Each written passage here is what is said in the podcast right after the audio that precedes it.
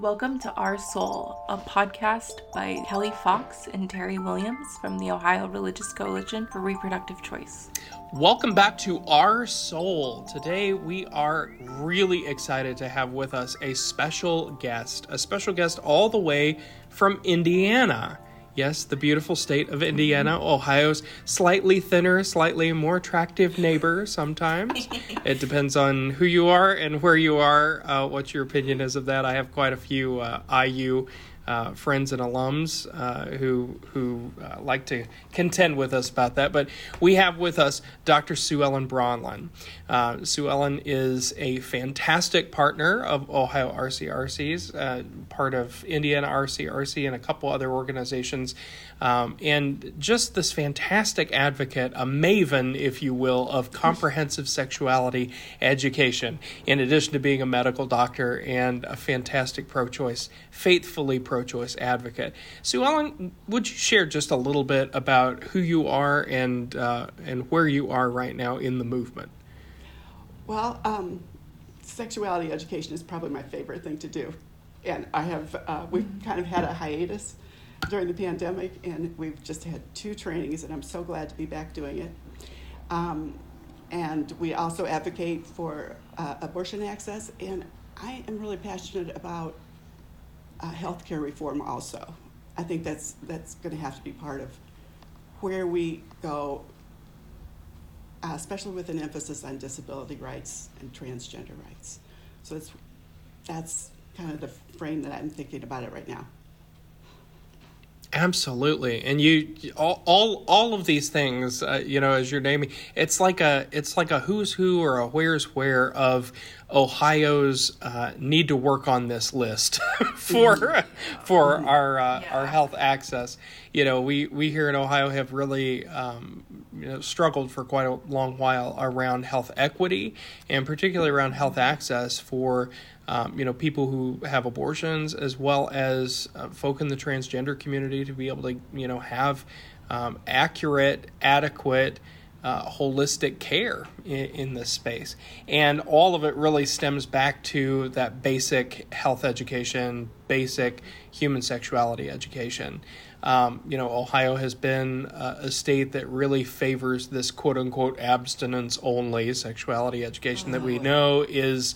We, we know is not working. We know does not, uh, you know, prepare our children, uh, you know, to be the healthiest adults they can be. And um, you know we're we're in a place where we're starting to find that that education continues to get us poor results and uh, how we step out of that I think is is the larger question so um, I'm interested uh, really today you know to start off with uh, around why um, why you do this work and in particular you know what are the transforming things that you see go on when um, you know people get age appropriate uh, sexuality education and and really you know how that that changes lives how that changes people's lives and, and the lives of our children? Yeah, even for little kids, this very idea that they own they own their body, they're the boss of their body, uh, gives them a more reliable, visceral feedback when something isn't right or safe.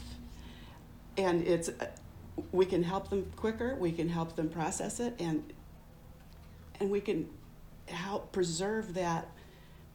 Um, feeling of being respected and worth worthy.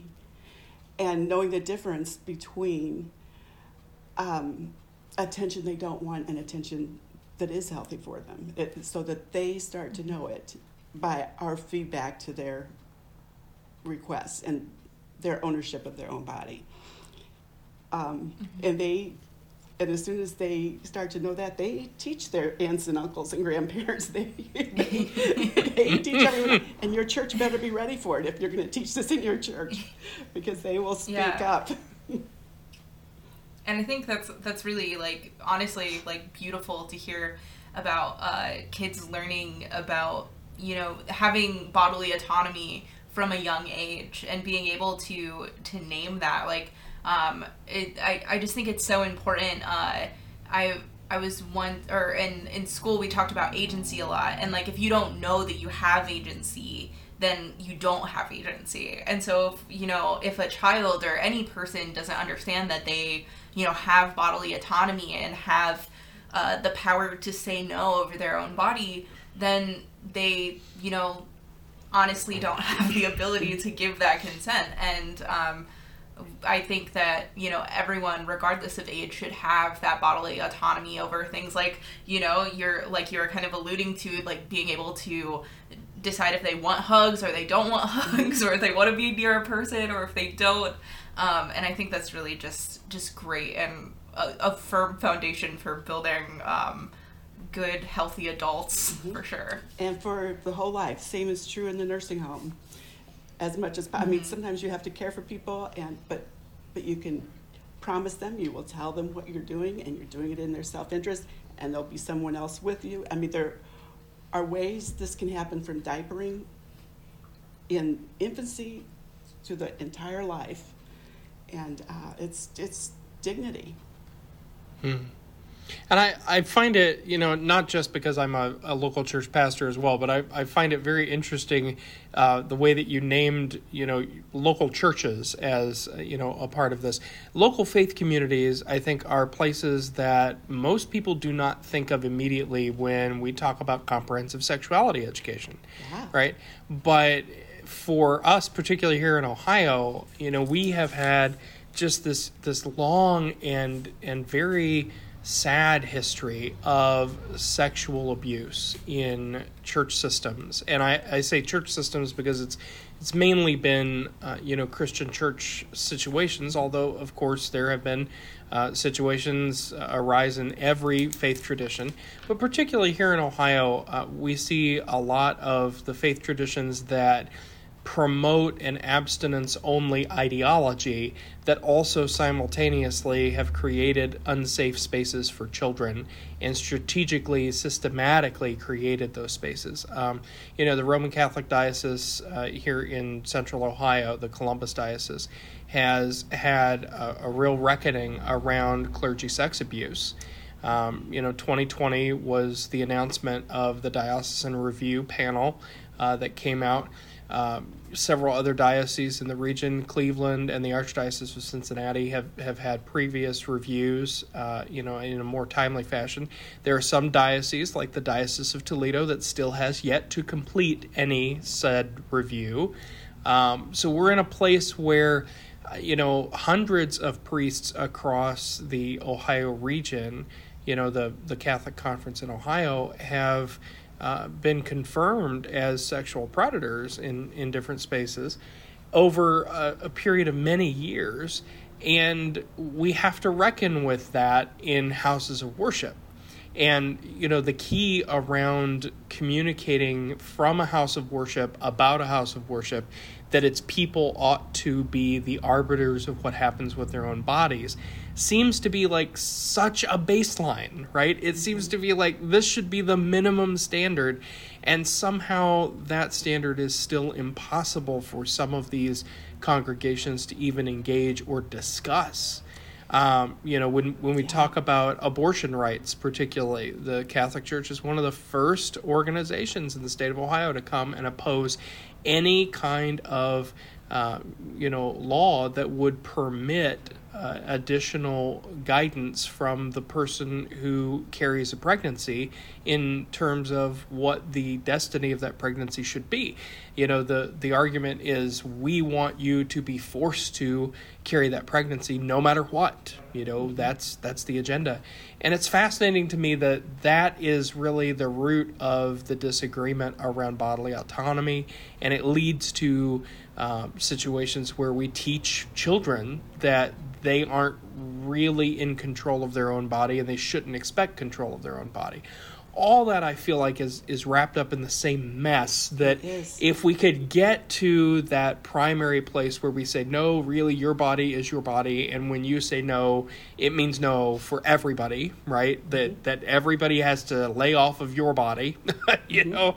We we would be in a very different place um, have, how, how do you see that intersection between? It is so interesting that that you that we get pushback to that. Like if if you tell an uncle or a grandfather, if she says she doesn't want to be hugged, you have to back off. I mean, we are we are. This is what we do in our house, and um, some people put that on the refrigerator so that not only the kid knows it, but the family knows it when they come over for a holiday or something. Um, and same in a church. Put that right on your website, so that Mm. and post it so that everybody understands this because that's what we're talking about. It, you would not think you would get pushback to such a thing as the, the right for a kid to not be hugged. But um, you, you can see immediately that it triggers something uh, in, in some people, in some religious systems, that, that, that that is exactly it, that they don't want. They don't want people to think they own their own body. That, uh, that, Mm. that, that whole thing, my body belongs to me, that that would be controversial is a very telling and consistent thing.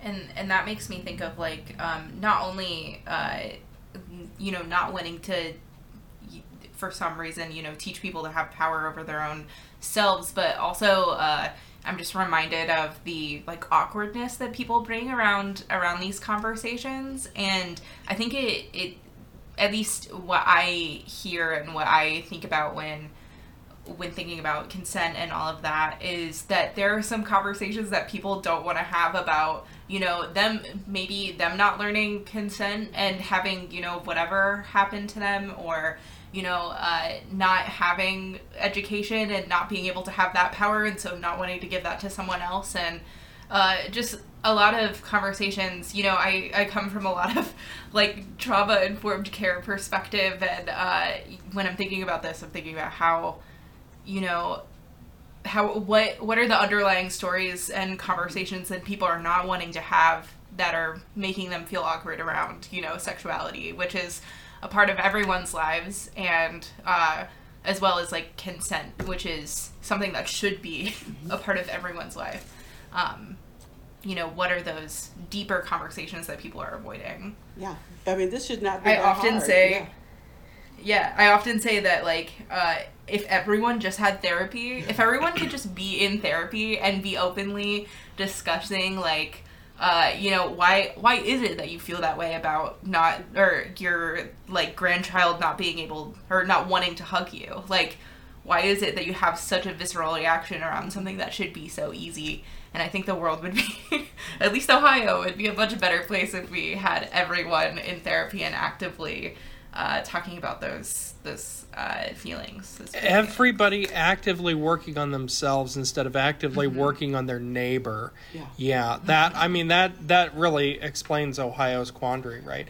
And I and everyone I find, looking at the plank in their own eye before looking at the speck in someone else's. Ooh, is the quote biblical quoting story, scripture right? up in here, quoting scripture. That's right. Get that get that Matthew seven up in there, right? I, well, and and I think too, you know, uh, Sue Ellen, the the phrase that you used, "My body belongs to me." I mean, you know, for a lot of us who grew up in in fundamentalist traditions or or more conservative religious traditions, you know, we're taught primarily our body belongs to God. And one of the things that I had to I had to reframe for myself, having grown up in a, a very fundamentalist household, was that you know, yeah, okay, so maybe my body does belong to God, and God trusts me with my body, right? Because um, my body might not. Uh, in that theology belong solely to me, but it definitely doesn't belong to anybody else except God and me, right? Right, Like, not to our and, and God is, not to the yeah, that's right. Not not to politicians, not not to Father Frank, not Right. to you know Sister Jean, not to not to anybody else, but to me, right? And and I have been gifted uniquely uh, with the authority around that. I I think even of. Uh, you know, not to take us too much to church, but you know, we we uh, launched some things on a, a our bonfire store here a few months ago, and got some great pushback from a few voices who were really mad about a shirt that we put up that has uh, the Virgin Mary on it, and it says Luke 138, that's the scripture quotation, and uh, the statement says Mary had a baby by choice, right? Um, and there were some people that re- like that just really rubbed them the wrong way. The idea that oh, you're you're you know casting Mary as a person who had bodily autonomy and agency, and I just laughed because it's like, folk you know you you can read scripture in a lot of different ways. There's room for a lot of different interpretation. But if you honestly read uh, that story in luke about mary being visited and you know engaged in this way if you read that as anything other than mary saying yes and giving consent I've got a real question about your biblical knowledge and, and your ability to, to interpret scripture, right? Because there is this beautiful moment where the God of all creation is going to bring redemption in, of course, the Christian tradition and in the Christian story, is going to bring redemption into the world.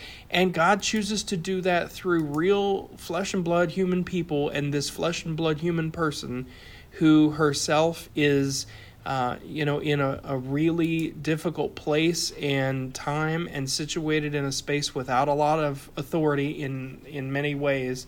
But she has authority over her body and she has authority over this choice. And she says yes. And because of her yes, so much, you know, comes comes to fruition of that. I I just don't understand how people get so upset about that. It's kind of like your situation, you know, Sue Ellen, of, of encountering that pushback of, yeah, your your kids don't have to hug the uncles and the aunts and grandma and grandpa if they don't want to. You know, they have choice in this Right. moment. The angel waited, uh, so grandma Yeah. can wait. Yeah, yeah, and I and I think it's it's fascinating because if we don't teach our children that they can say no to people they love and people who they know love them, then what happens when our children are faced with people who they're not sure if this person loves them and they're not sure if this person really cares about them? And maybe they want this person to care about them. How tempting will it be for that child when that child is, you know, whatever age, whether that child is of age or not? How tempting will it be for that child to not be honest and to not have a solid no when they feel like no mm-hmm. and a yes when they feel like yes, you know, when they're they're able to give consent? What will that look like in their lives? Yeah, that, I, that's I when think they will about have to do the experimenting on their own yeah. with behaviors when it could, Yeah. those things could have been sorted out in these hugs and very early encounters. Wait, wait, wait. So, Sue Ellen, you're telling me that we can't keep our children safe by keeping them ignorant? That if we keep them completely away from all information, that won't make them safer? Right. What? They can Oh experiment with consent with their grandma and That's their right. grandma. That's right. We we are then the laboratories and families. We're the laboratories for consent and success. Yeah. instead of places where children have yet no authority, like so many other places in their lives. That's Mm. right. and and places powerful. where you know children who become adults may have to unpack trauma because they didn't learn that consent earlier and like uh, you know again thinking because i always come from from that perspective thinking about you know if if they're not learning that they have the bodily autonomy and they have the right to say no and having that be respected by their family like what you know when they're pit, hopefully in therapy later on in life you know how much of their family interactions will they have to unpack because you were so upset that they wouldn't give you a hug and how that set so- a foundation That's so important, Kelly. I mean, and and you see some relatives just saying, "Oh, come on, kids need hugs," as if that. No, yeah but hugs that they want Kids need they need hugs that they want how to how to draw boundaries and how and and they won't know when their boundaries are crossed if they don't have boundaries that are respected. And, and and how how much more or how much better does it make the story of uh, Mary or just the you know the experience of getting a hug when you got to choose that you wanted Right. it you That's know what like kids need. it is Yeah. much more it's much more beautiful Mm-hmm. and more impacting when I got to decide like I you know I want a hug from this family member or you know thinking about Mary. Mary got to decide that she wanted to have uh, a baby. And you know uh, it's I think that that makes the story way better rather than that being a you know a thing that shouldn't be printed on a t-shirt Well, yeah, because the the alternative, of course, in that story is if if this is not a story of consent, the the story of Mary, then it's a story of non-consent, and it's a story of force and domination and violence. And you know, I don't think folk explore that far enough in in their their thought process. Not only around the story of Mary, but the story of our own lives. You know, if you force your grandchildren to give you a hug, if you force your nieces and nephews to have that that kind of, of physical relationship with you, you are engaging in a relationship of violence with them. And you don't know what the authentic relationship looks like. You don't know what authentic boundaries really are. And I think that's where we've gotten into uh, a real problem with a lot of the restrictive bans and uh, you know targeted laws on on people's bodies in our nation. We have currently, as as we sit here uh, recording uh, this session, we have had the Supreme Court of the United States hear uh, a challenge to uh, what could essentially become a challenge to Roe versus Wade. Um, and of course, the arguments are based around who has the right to tell you you must give birth, right? Well, all of that is rooted in who gets to decide what you do with your body. You know, we, we have struggles right now in Ohio, and, you know, we'll have an election uh, here this week before this uh, podcast airs, in fact, where uh, a great number of school board seats are being contested by people who want to tell people what to do um, you know, with particular curriculum around comprehensive sexuality education, around race and diversity and inclusion in the classroom. Um, it, it is a fascinating time to be a person who believes that people should be trusted with their own bodies because so much of our society is saying, no, we want to force people to do certain things with their bodies and then claim that it's in the name of freedom or claim that it's in the name of justice, you know. Right, right. And when we teach kids to that that's okay because that's their grandmother, grandfather or their grandmother, then we're teaching them to make excuses for anything, and it accrues, and it accrues, and the damage accrues, and it is a lot to unsort. Hmm. and those those foundations are you know very difficult to uh, break into uh, break down the things like those those fundamental beliefs that you you begin as a child um, and carry with you. You know the longer you carry it the harder it is to go back and and redo that. I feel like i use a lot of metaphors on this podcast and just like in general.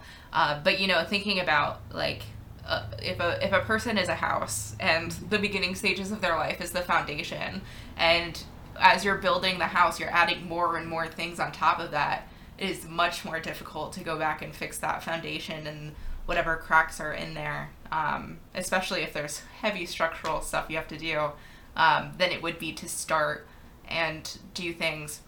I think we talked about this on the last podcast but you know doing things slow and um, in the right way uh, from the beginning. And yeah for especially for you know when i think about my sexuality education here in ohio it's really just like the the classic you know mean girls uh, don't have sex because you'll get pregnant and die. Um, and you know that that it, it may be difficult for people who have not had the the the benefit of that education from the beginning but like you know it's never you're never too old to learn and you're it's never too late to like you know start teaching that to your children or the young people in your life like just because you I know this may be a controversial statement for some people, but just because you experience something negative does not mean that everyone else after you has to uh, Yeah, experience that same negative thing. yeah, this can be changed. But it is hard to dismantle that stuff if you don't have some support as you're trying to rebuild a new frame. And and I think that like there just needs to be thinking about like being in community with other people. We need to be more open to to having these discussions and to helping each other, you know, break down those foundations that like, you know, I'm I'm not saying that my foundation is that great and but that doesn't that doesn't mean that I can't go back and, and try to fix what I can or try to make sure that when I'm building more that we're you know, we're doing better there. And I think, um, you know, just to to throw in a plug there for for you, Sue Ellen. You know, the the place where I first met you, uh, you know, was through our whole lives. You know, Uh-huh. the comprehensive sexuality curriculum for um, churches and, and for faith based organizations. And I know we here at Ohio RCRC, our goal is to, you know, promote that training and have that training available to folks. The pandemic, of course, has has created new challenges, but we we look forward to our whole lives education, and we'll put some information about our whole lives in the show notes for people who are looking for, um, you know, resources and curricula nearby. We have several churches, several congregational systems in Central uh, Ohio and Greater Ohio that teach our whole lives, um, where people can get really good comprehensive sexuality education for their kids, so that their kids can can grow up without some of the baggage that some of the rest of us had to grow up with and, and carry. And these can work in a Yeah. secular setting too. Um, the Our Whole Lives piece is separate, and the faith component is added to it, and that's a joint project of the uh, Unitarian Universalist Association and the United Church of Christ. But it can be used without those things, with, but it is values based uh, Mm-hmm. as a standalone, not religious based, but Mhm. values based. Um, and then the principles of the Unitarians and the um, nine principles guiding sexuality education in the United Church of Christ inform the uh, faith connection piece to that. So it could be used in Sunday school. It, it is part of Sunday school. It is an inherent part of a religious education because sexuality is at the core of our humanity. Yes. Amen. And and I love that you know you you talked about like having that separateness from from the the general education and uh, that reminds me of you know this core belief that like people should have consent. And you know if you're a secular person and you don't want to be a part of that faith conversation like that's okay. You can you can have that separation and you get to consent over what you want to learn and uh, what you want to be a part of. And i think that it's just like a good way to to wrap up our conversation here today so uh, sue ellen it was really great to talk to you today and um, to have you on the podcast and uh, to just learn so much about how we can you know help our kids and um, those in our community build that better uh, original foundation um, so they can have better lives full of consent and bodily autonomy. Thank you. Thank you. So, It's yeah, been thank you great, for- great to talk with you all. Thank you, Awesome. Sue Ellen. Well, we will be back in two weeks with a new podcast episode. So tune in then. Thank you. Remember, you can always check out previous editions of Our Soul on our website at ohiorcrc.org forward slash podcast. And while you're there, feel free to look around at all the other super cool content we have to offer to help you faithfully speak out for abortion access and reproductive freedom all across Ohio.